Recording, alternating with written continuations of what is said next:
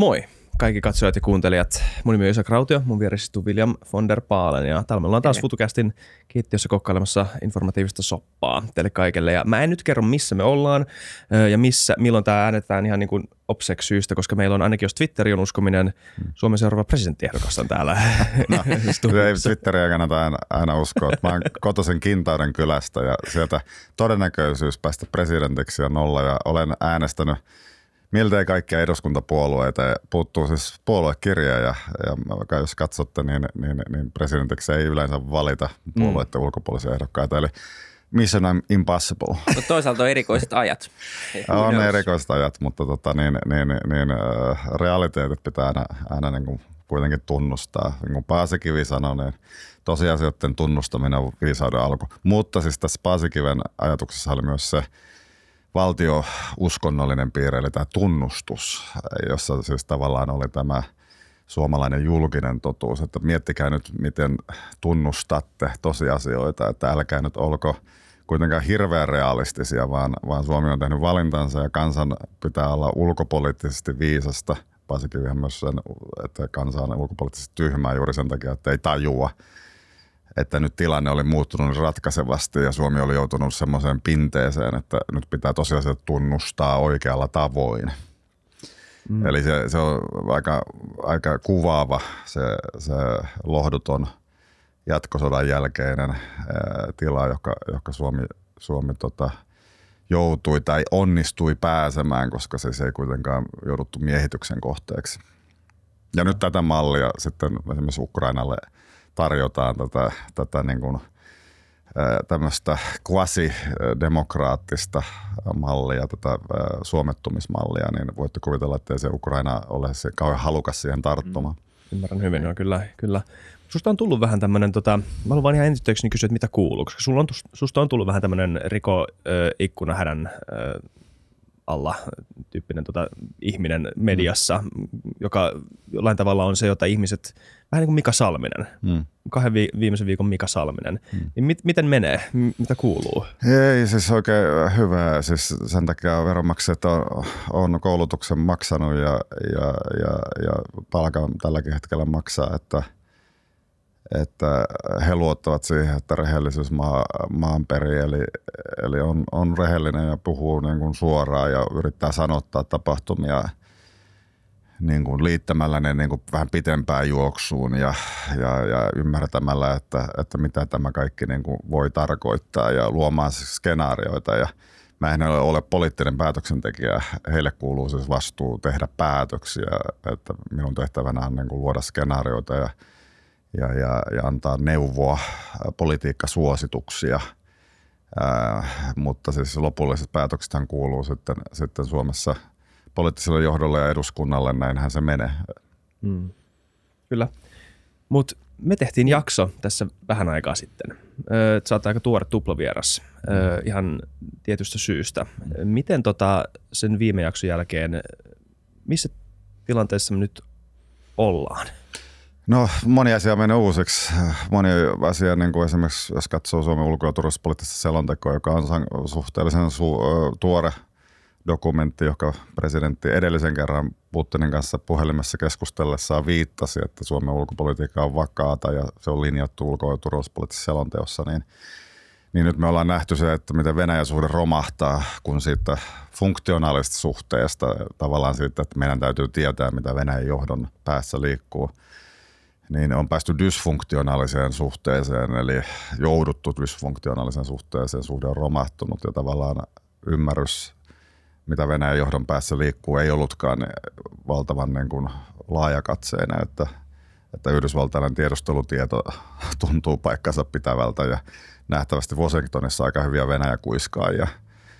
Mm, että heillä, on niin kuin paljon, heillä oli paljon terävämpi katse Suomessahan sitä mietittiin kauheasti, että pitääkö amerikkalaisten tiedustelutiedot paikkansa ja, ja sitten käytettiin rationaalisia malleja, että sodassa ei ole mitään järkeä Venäjän kannalta. Niin nyt pitää ehkä uudelleen ymmärtää se, että, että sodan varten otettavuus johtui siitä, että on ikiaikaiset logiikat, minkä takia sodat syttyy ja ne liittyy kahteen asiaan ja ne on suurvalta kunnia – ja suurvaltapelko. Suurvallalla on aina mm. pelko, että niillä nousee vastustajat ja suurvalloilla on aina kunniansa, eli ne pyr, pyrkii niin kuin, näyttämään maht, mahtavilta ja mahtipontisilta. Me ollaan havahduttu siihen, että moni asia on mennyt niin kuin uusiksi. Venäjän suhde on pettänyt, eurooppalainen turvallisuusjärjestelmä on pettänyt tavallaan se multilateralistinen kudos, niin on, on pettänyt sillä yleiseurooppalaisella tasolla. Mitä on jäänyt jäljelle on – Suomen itsenäinen puolustus ja, ja sitten äh, länsisuhteiden, niin kuin, mistä presidentti puhui kudelmana.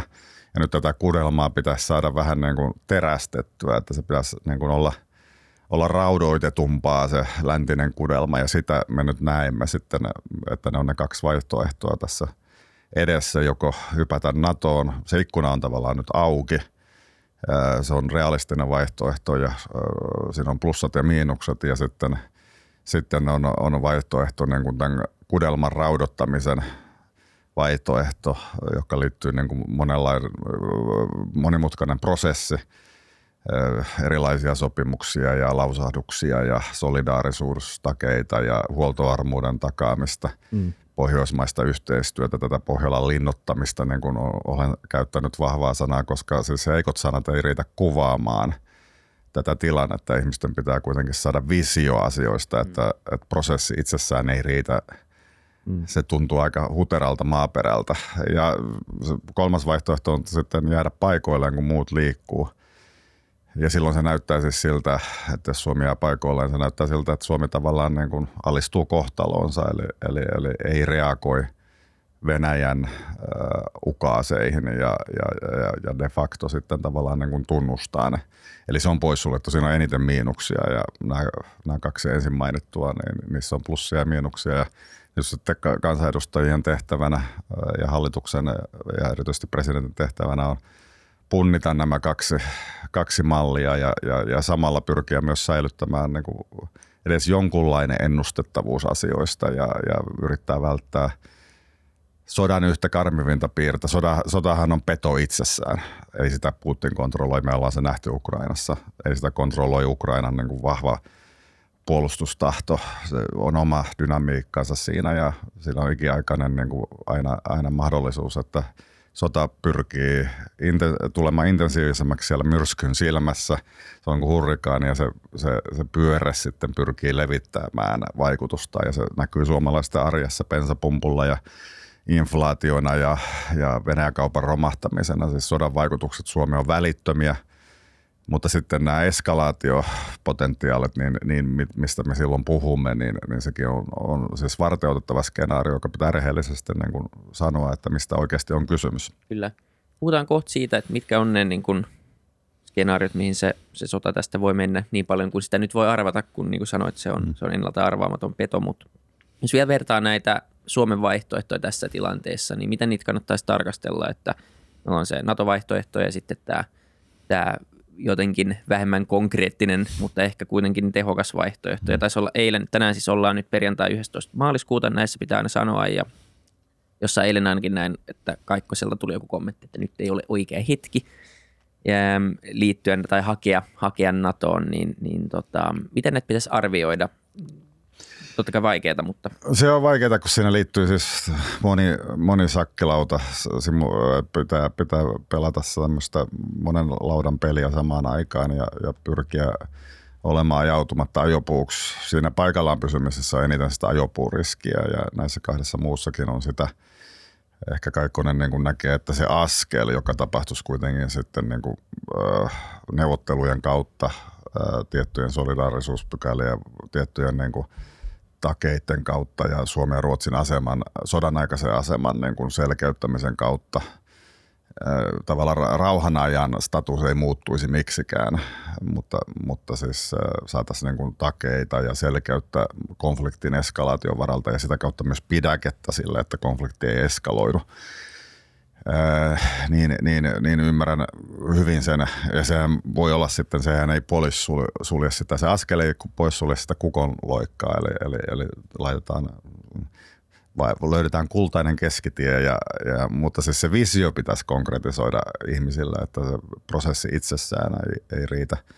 visioksi, vaan mitä siellä prosessin päässä siis on, niin se pitäisi niin kuin materialisoida ainakin siis niin kuin hahmotelma siitä, siitä että, että nyt, olisi, nyt on, on tärkeää siis se, että ne käydään lävitse nämä eri vaihtoehdot ja ylipäätään niin kuin punnitaan uudestaan tämä radikaali muutos tai Euroopan syyskuun 11. päivä, niin, niin, niin mitä se sitten tarkoittaa. Ja se tietysti on, kun ihmiset elää ajassa tässä hetkessä, niin sitten täytyisi niin kuin analyyttisesti vähän astua se sitten ulospäin ja katsoa, että mitä tässä nyt oikein on niin kuin tapahtumassa. Ja, ja, ja mitä me ollaan näkemässä on siis tämmöinen iso murroskausi. Kaikkihan me tiesimme, että Kiina nousee – Yhdysvallat oli laittanut sihtinsä sinne, eli tämmöinen hegemoninen kamppailu, siis tavallaan valtakamppailu siitä järjestyksestä ja kuka sen saa asettaa, niin on käynnissä. Ja tällaisia murrosaikoja on historiassa nähty.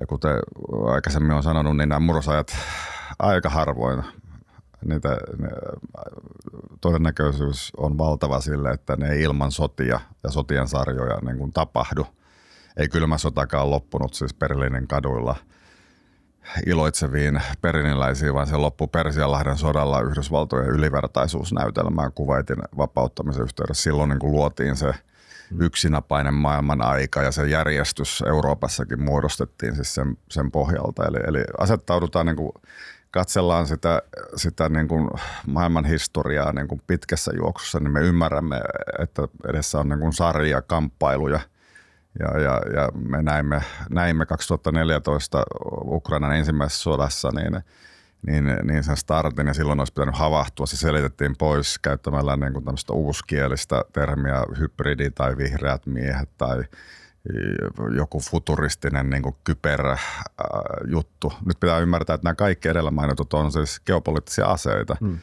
Kyber ei ole mitään muuta siis Venäjän näkökulmasta kuin siis sodan teatteri, yksi näyttämö ja, ja, ja vaikka se on mielestäni vähän fansia ja hienoa, niin se, se pelkistyy siihen, se on geopoliittinen niin kuin kenttä, niin kuin on meri tai avaruus tai, tai, tai, tai sitten, sitten niin kuin, perinteiset maataistelut, eli, eli, eli ne kaikki niin kuin linkittyy isoon tämmöiseen hegemoniseen haasteeseen, jonka Venäjä on asettanut ja Kiina katselee siinä niin kuin syrjässä katsoo, odottaa ja katsoo, että – miten Yhdysvallat pärjää tämän keskeisen välineensä kanssa, eli tämän liittolaisjärjestelmän kanssa, jossa siis Eurooppa on mukana tiivisty. Tämä transatlanttinen yhteistyö ei koskaan ollut näin tiivistä, EU, NATO, Yhdysvallat yhteistyö. Ja Venäjä käsittämättömällä tavalla näyttäytyy yhtäkkiä heikolta, eli heidän niin kuin, tämä perusvälineistö Ukrainassa ei toiminut. Venäjä tietenkin pitkänä, pitkällä juoksulla niin nujertaa Ukraina, se on selvä. Ei se siis pääty se sota tietenkään, se jää kytemään. Siinä nähdään monta episodi, epä, episodia ja välirauhaa ja, ja aselepoa ja humanitaarisia käytäviä ja, ja, ja sitten koko ajan on pelkona se konfliktieskalaatio, eli siis se, sen tuleminen intensiivisemmäksi, sen pedon siellä, siellä, siellä sen kauheuden, mitä me näemme – kun käydään kaupungin keskustoissa sotaa ja pommitetaan synnytyssairaaloita, se, se inhimillinen kärsimys ja hätä, joka on suunnatonta, linkittyy sitten, sitten tähän potentiaalisen sodan leviämisen uhkaan. Eli, eli siis sota on peto ja, ja, ja jokaisen pitäisi niin kuin se ymmärtää, että sillä on oma dynamiikkansa. Se on luonnon ilmiö, joka on, on altistaa vähän kaikki siis sillä, sillä, sillä dynamiikalla, jossa niin kuin tavallaan se – praktinen järki, eli se, jossa niin kuin, sydän ja, ja aivot niin kuin olisi integroituna, niin pettää ja, ja usein toimitaan holtittomasti. Ja, ja, ja edellisessäkin teidän kanssa keskustelussa, niin Tukudide se viittasi ja hän kertoo just siitä, miten karmivalla tavalla se nakertaa siis ihmisten mieltä ja tekee niistä holtittomia. Ja, ja sota ja se eskalaatio tapahtuu sitä kautta, että yhtäkkiä ne vakauden hyveet vaihtuukin niin kuin rajujen toimenpiteiden toivoksi, että tehkää joku jotakin, hmm.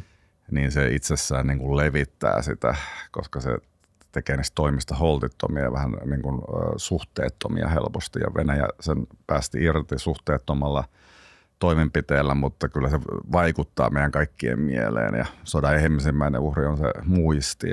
Se, se, se tuottaa meille tosi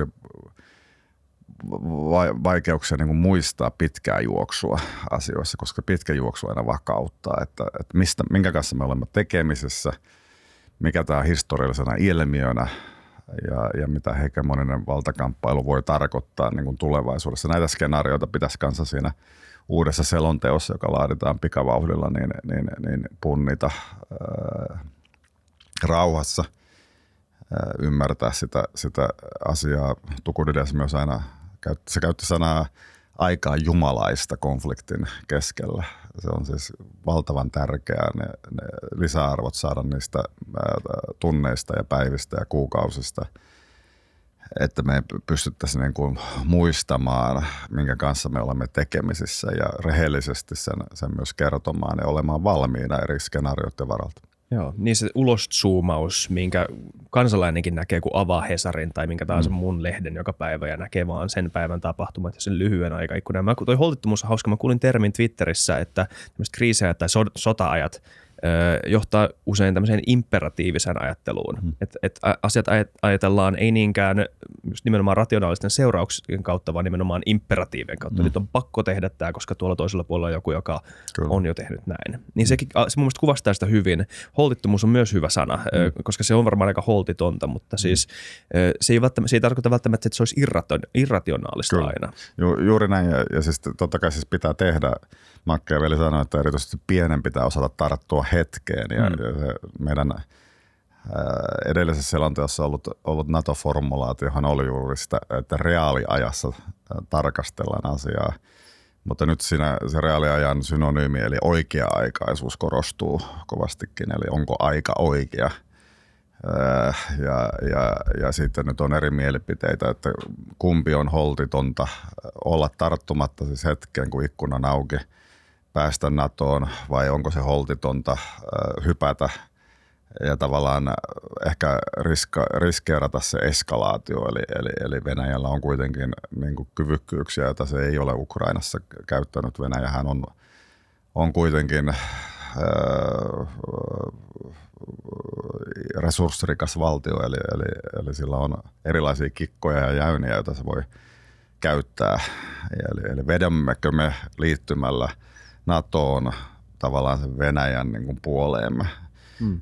vai, vai tulppaammeko me sitä. Eli, eli esimerkiksi Yhdysvaltalainen näkökulma Suomen ja Ruotsin NATO-jäsenyyteen on se, että nyt on se oikea hetki, koska itse asiassa te, te niin kuin ratkaisullanne ylivenytätte Venäjää melkein katkeamispisteeseen, eli, eli, eli, eli Venäjä joutuu tunnustamaan tosiasioita – ihan siis siinä kylmässä mielessä, eli, eli rajat tulee vastaan. Ja kyllä se rajojen asettaminen myös sodan olosuhteissa on, vaikka se kuulostaa rajulta, niin, niin se rauta viidakolla, että kun pääsee valloilleen, niin, niin se rauta kuitenkin on semmoinen äh, viisautta tuottava elementti sitten siinä mielessä, että, että rajat pitää pystyä niin kuin asettamaan Venäjälle. Se on rajaton tällä hetkellä ja holtiton – se ei tunnista niin kuin ulkoista rajaansa.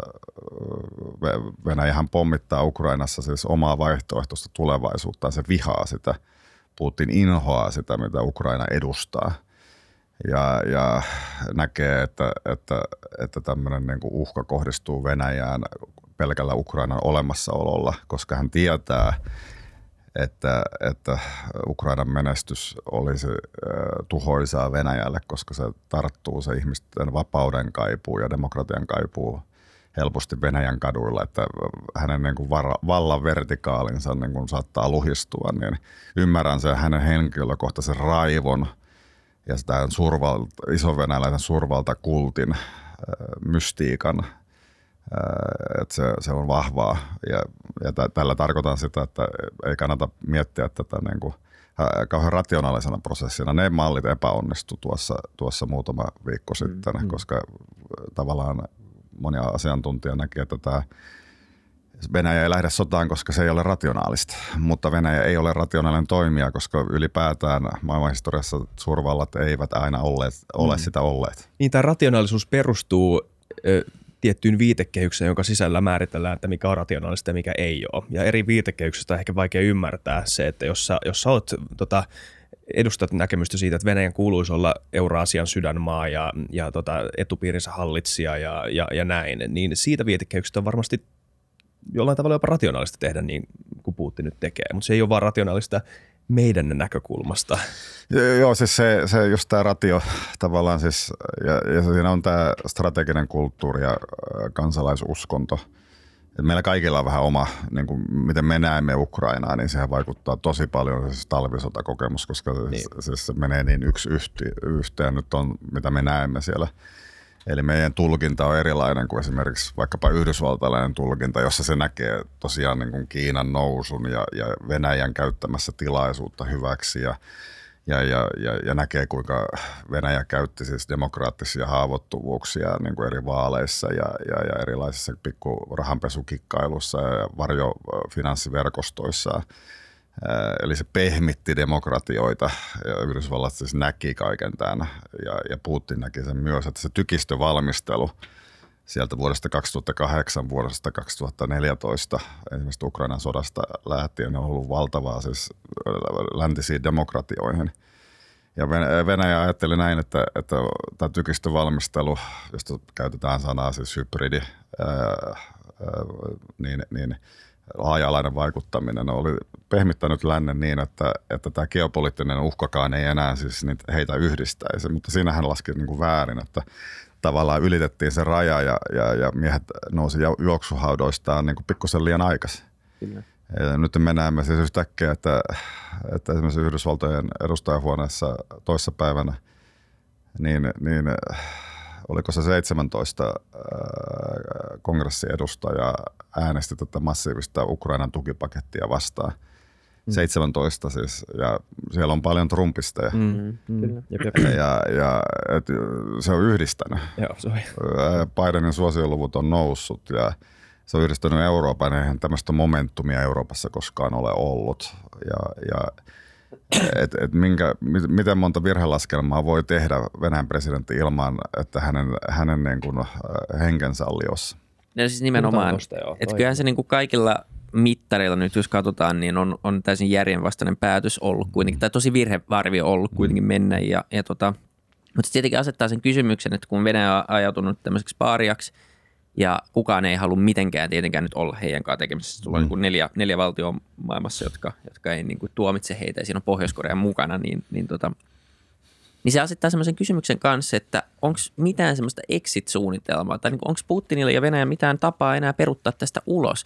Ja mm. niin kuin mekin ollaan paljon puhuttu täällä siitä, että kuinka paljon tässä on myös sitä, että Putin ei halua menettää kasvojaan, niin näyttää tosi heikolta, jos hän nyt peruttaisi sieltä pois. Ky- kyllä hänellä täytyy siis, joo, siis länsi on aina puhunut tästä Obamana, josta se sitä ensimmäistä Ukrainan sodasta lähtien, niin on puhuttu tästä, tästä niin kuin peruutus kaistasta, joka säilyttää Venäjän kasvut ja puhuttaisiin nätisti diplomaattisella kielellä niin, että Venäjä ei joutuisi niin kuin tunnustamaan tai näkemään peilissä heikkoa Venäjää, vaan, vaan, vaan jopa niin kuin luotaisiin Venäjälle perspektiivi johonkin parempaan tulevaisuuteen ja, ja, ja painettaisiin reset-nappulaa, niin kuin Yhdysvalloissa silloin tällä ollut tapana tehdä. Että kyllähän sitä on yritetty, sitä Venäjän, Venäjän niin kuin – paremman tulevaisuuden kaistan löytämistä, mutta siis toisaalta varmaan Putin näkee tämän näin, että jos hän vallassa pysyy, niin niin, niin okei, tuli vähän nokille ja, ja, ja Survalalle ei ole varaa tällaisiin epäonnistumisiin, joten täytyy siis vähän kerätä voimia ja odottaa seuraavaa episodia, jossa sitten ollaan paremmin niin kuin mukana. Ja kyllä Venäjän sotahistoriaan liittyy se, että mitä pitempään asiat kuluu, niin sitä, sitä enemmän ne pystyy niin kuin adoptoitumaan siihen tilanteeseen. Että, että totta on se ikiaikainen asia, että kun ensimmäinen taistelukosketus syntyy, niin kaikki hyvät suunnitelmat menee roskikseen. Ja me näimme sen nyt Ukrainassa. Eli ajatuksena oli siis tämmöinen Ukrainan vapauttaminen, ylivertaisuuden näytelmä, jossa kohtelijat Venäjän sotilaat otetaan kukkasin vastaan Ukrainan kaduilla – Mm. Ei mennyt näin ja kahdessa viikossa se piti hoitaa. Se oli se alkuperäinen suunnitelma. Kahdessa viikossa ei sitä kyetä hoitamaan ja, ja voi olla, että se kestää. Äh, siis Kiovan antautuminen ei ole siis se, että varsinkin läntisessä Ukrainassa vastarinta on niin kova, mitä lähemmäksi Puolan rajaa mennään, sitä enemmän laitetaan alttiiksi keskisen Euroopan geostrateginen positio. Siihen liittyy tämä Saksan raju käänne, 100 miljardia äh, aseisiin ja, ja, ja, ja Nord Stream 2 niin kuin jäädyttäminen. Suomi laittoi hyllylle Fennovoiman.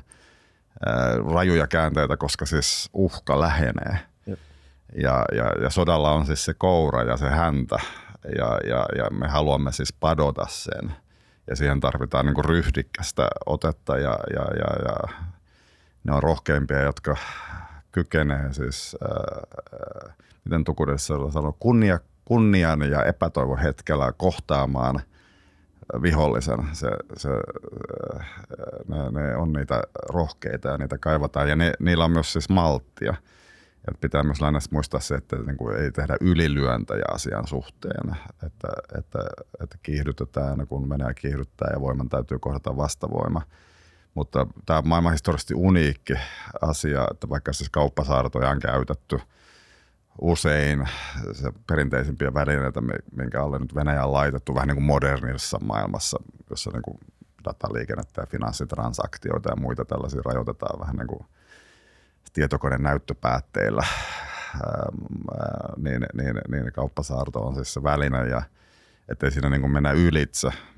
Esimerkiksi hyvä viitekohta on Yhdysvaltojen öljysaarto Japanille, kun Japani oli aloittanut aggressiivisen laajentumispolitiikan 30-luvulla ja, ja, ja Yhdysvallat siihen reagoi siis laittamalla öljysaaron Japanille ja Japani reagoi siihen hyökkäämällä Pearl Harboriin koska se halusi murtaa sen saaron. Ja tätä kuvastaa just sitä, miten se, tavallaan se sota on peto ja sillä on niin kuin oma logiikka ja se selviytyminen, mm. voittaminen niin kuin levittää sitä ja epästabiloi. Se on rationaalinen väline laittaa nätisti Japanin kauppasaartoon, mutta mitä siitä seurasi, oli sodan niin kuin eskalaatio. Kyllä. Mm. Yksi suomalainen rohkea ihminen, joka ainakin tänään joutuu olemaan aika rohkea, että tämä jakso siis äänitetään 11. maaliskuuta kello 9.54, eli en tiedä valossa mä sanon tämän, niin Sauli Niinistö soittaa tänään Putinille. En tiedä, onko jo soittanut, mutta se vaatii varmaan jonkunnäköistä rohkeutta. Kyllä. Öö, niin tota, minkälaisen Putinin sä luulet, että hän kohtaa siellä puhelimen toisella puolella. Mitä no. Kremlissä on Suomi on ollut aloitteellinen. Tässä on kaksi asiaa, jotka siis liittyy toisiinsa, vaikka me emme ehkä haluaisi niiden liittyvän. Se Ukrainan tilanne, siellä haetaan ratkaisua. Macron on puhunut Saksan liittokansleri Putinin kanssa ja haetaan humanitaarisia käytäviä ja, ja jonkunlaista aselepoa väliaikaista sellaista. Me tiedetään, että Ukrainan ensimmäisen sodan jälkeen niitä on ollut satoja ja niitä satoja kertoja rikottu, jos ei tuhansia – Ää, ää, mutta siis tällaista haetaan niin kuin vakautta ja se tietysti on, on ihan isänmaallinen teko, koska siinä on se eskalaatioriski, niin, niin Suomellakin on liossa siinä. Mutta siihen liittyy sitten se Suomen edellinen siirto, eli se matka sinne Washingtoniin. Mm. kun edellisen kerran Niinistö puhui Putinin kanssa tuossa joulukuussa, niin muistutte varmaan, että hän viittasi Suomen ulko- ja turvallisuuspoliittiseen selontekoon ja, ja siihen, että Suomen ulkopolitiikka on vakaata – nyt selontekoa kirjoitetaan uusiksi, on käyty Washingtonissa ja Venäjällä on oltu hiljaa. Ja se hiljaisuus saattaa olla aika jännittävää hiljaisuutta, eikö niin? Mm. Jep. Ja, ja nyt sitten miten Putin tavallaan tulkitsee asioita, miten lehdistötiedot Kremlissä kirjoitetaan, niin, niin, niin sitten saadaan niin kuin jonkunlaista vinkkiä. Positiivista on, jos, jos niin kuin lehdistötiedossa kerrotaan vaan niin kuin Venäjän rauhanomaisista tavoitteista Ukrainan suhteen ja, ja, ja suuresta halusta niin kuin diplomaattisen ratkaisun löytämiseen. Mutta jos siinä niin kuin mainitaan sitten Suomea koskevia asioita, eli niitä Venäjän ukaaseja ja, ja, ja, ja, ja niitä, niitä niin kuin alleviivataan, niin, niin, niin silloin tietenkin se on vähän eri sävyinen. Suomihan ei halua tavallaan joutua pelinappulaksi, eli, eli, eli Suomen asema, kun puhutaan Ukrainasta, ei saisi olla liossa – mutta tavallaan se on ja mm. kaikki tietää, koska Venäjällä on ne ukaasit, jotka koski myös Suomea. Ja nämä länsi-askel tai kukoloikka, niin, niin, niin välittömästi varmaan herättää Venäjällä mietintää. Samalla tietenkin esimerkiksi Washingtonin näkökulmastahan se olisi hyvin tavallaan loogista, että, että padotaan Venäjää. Ja mikä sen suurempi patoaminen olisi, että toimitaan juuri niiden ukaisien vastaisesti, eli liitytään NATOon. Mutta Suomen näkökulmasta tietenkin asia delikaatti, koska, koska siis ollaan niin lähellä Venäjää, niin lähellä Kiovaa, että, että joudutaan niin kuin miettimään ja just tulee nämä sananpareet, että juuri nyt ei ole se oikea hetki. Ja sitten toiset sanoo, että juuri nyt on se oikea hetki. Mm.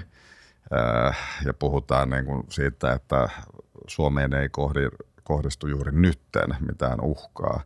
Käytetään sanaa nyt ja silloin tietysti keskeistä on se, että miten pitkä aika on nyt. Kyllä. Joo, se, se, niin ja siihen ei varmaan kukaan pysty, pysty myöskään no, vastaan. Voidaan niin skenaarioita niin.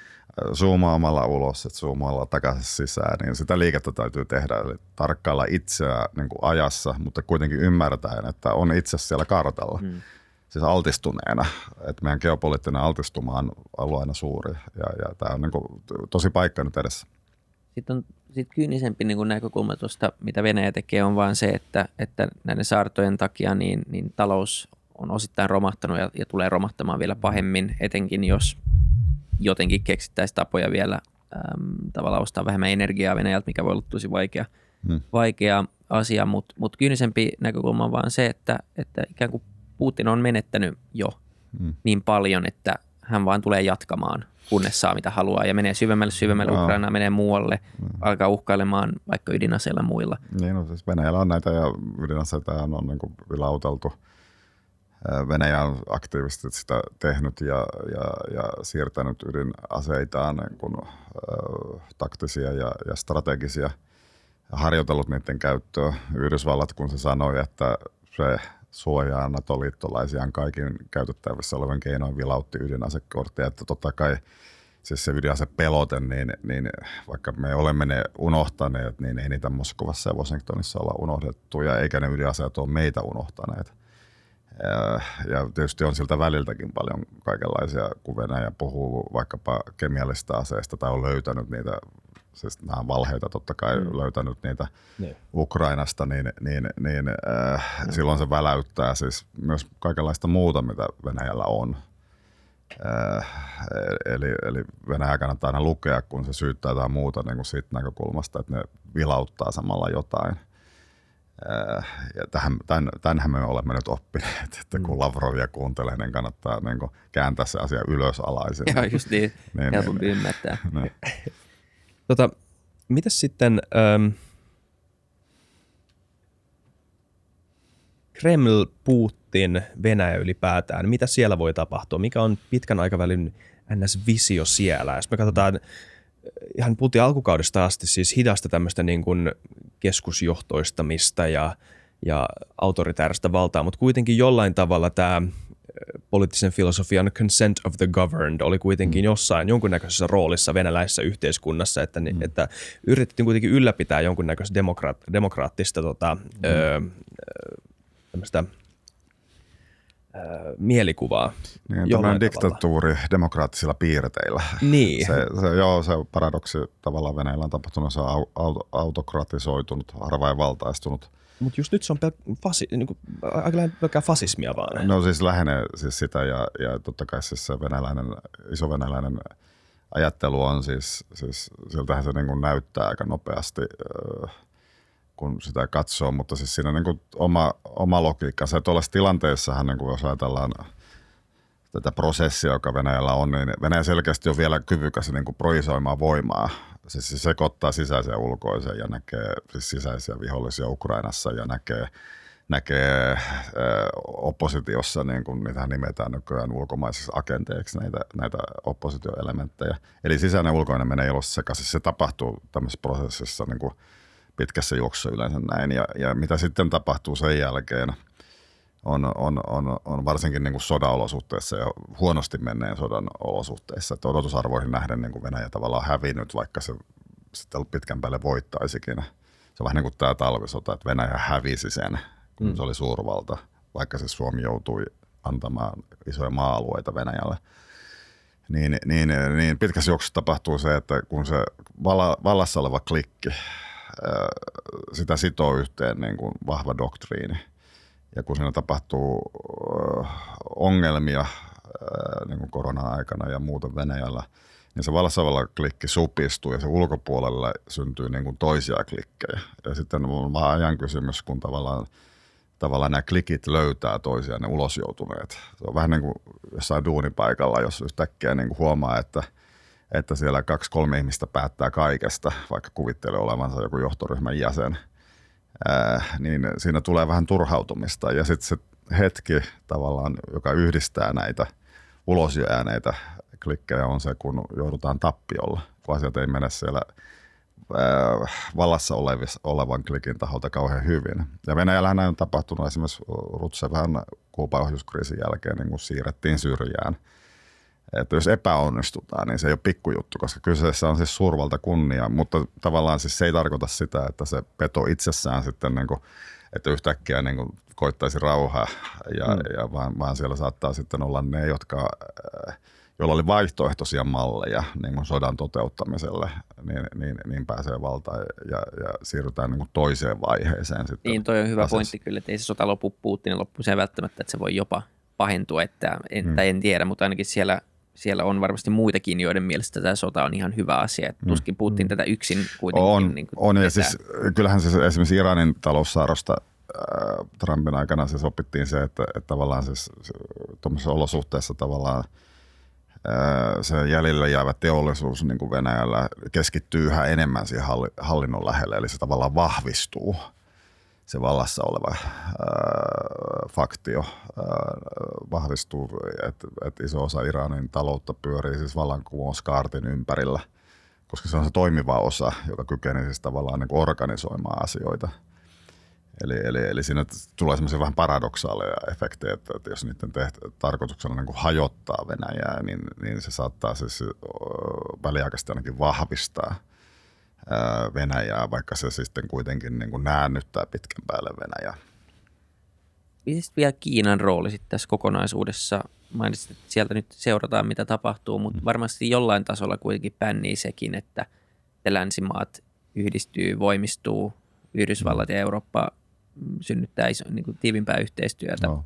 koska Kiinakin on kuitenkin enemmän ja enemmän riippuvainen länsimaista ja on myös tullut lähemmäs länttä. Mm. Ja niillä on omat satavuotissuunnitelmat ja keskittyy mm. Afrikkaan ja rakentamaan, mutta tavallaan jollain tasolla heidät varmasti nyt ainakin joidenkin mielissä yhdistää Venäjää, että se on niin Itä ja tämmöiset, tämän tyyppiset mm. maat, jotka sotii ja, ja varmaan se, se ei ole semmoinen asia, mitä he haluaa.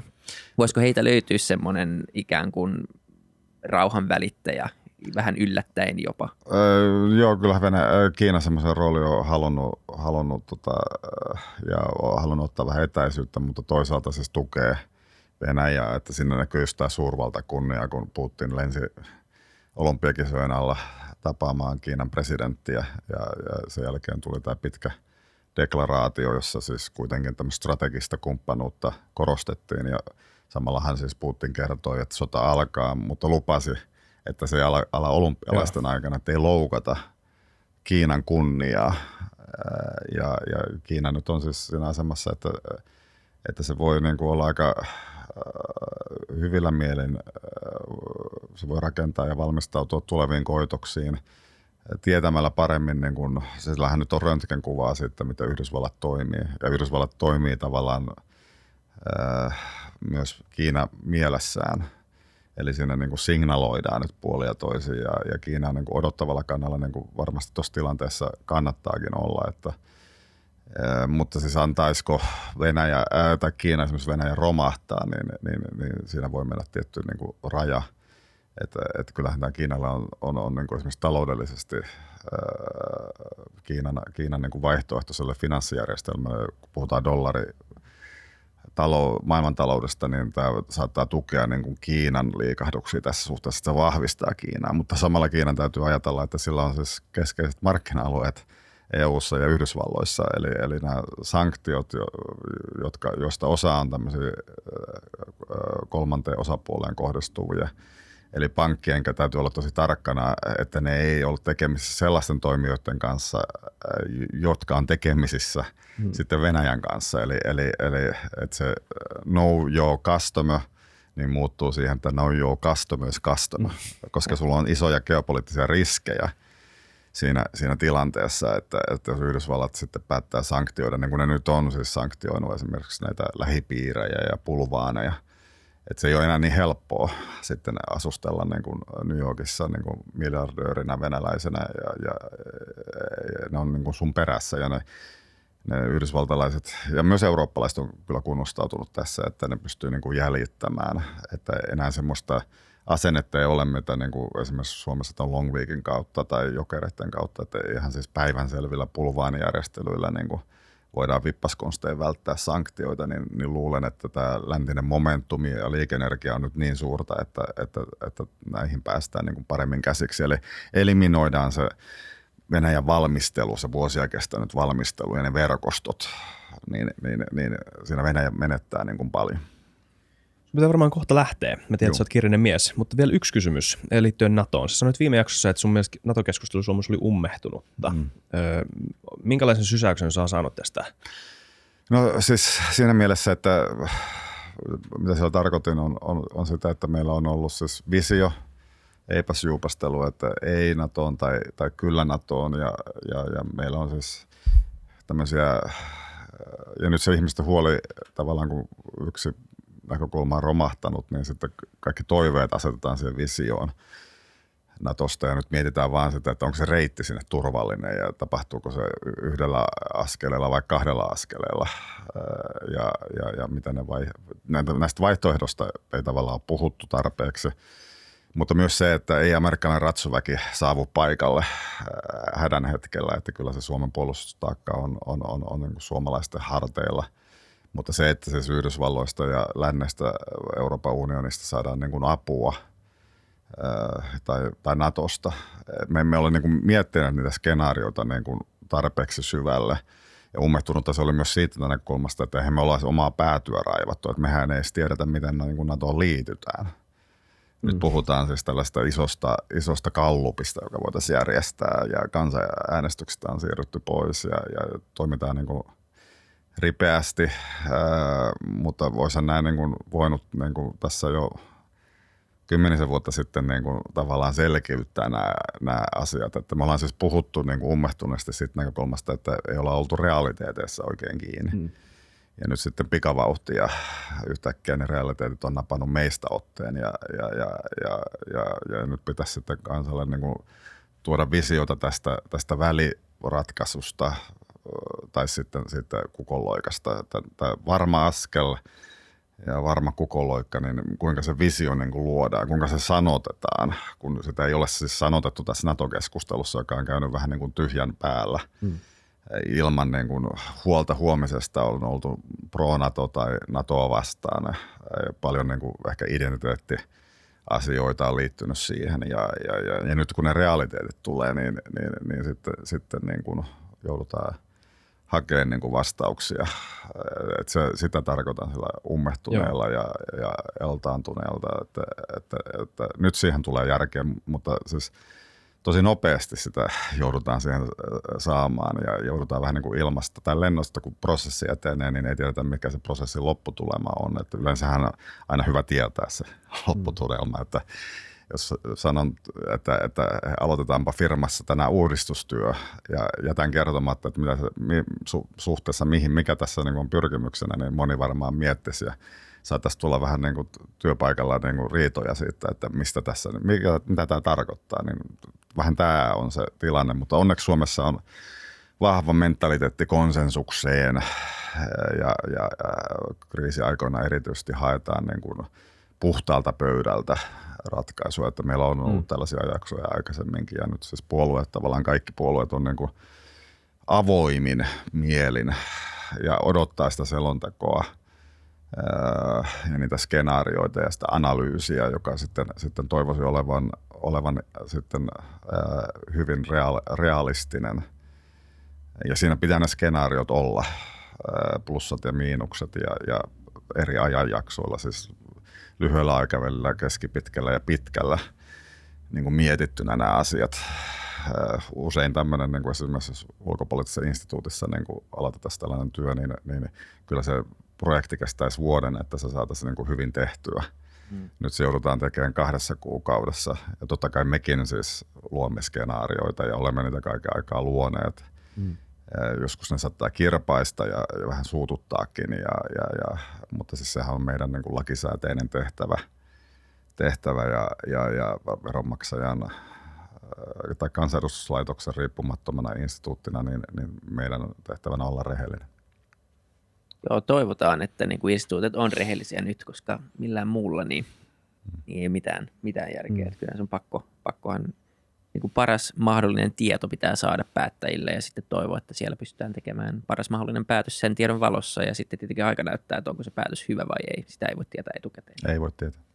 Kukaan ei tiedä, kenelläkään ei ole kristallipalloa ja, ja historia on, on luotaamaton tai tulevaisuus on luotaamaton, mutta siis tietenkin siis kaikkein suojatuin ja varmin ja eniten, eniten niin kuin tukevaa maata jalkoja alle antava valinta on tehtävä. Ja niitä valintoja on siis jatkossa myös tiedossa, että mikään ei ole lopullista, eikä Suomen turvallisuusdilemma ole lopullisesti ratkaistavissa. Se, se niin kuin jatkuu mm. ikiaikaisesti, niin kuin se on, on jatkunut tähän päivään saakka vuosisatoja. Just näin. Kyllä. Kiitos tosi paljon Mika Aaltola. Kiitoksia Kiitos. paljon. Palataan taas. Moi moi. Palataan. Heippa.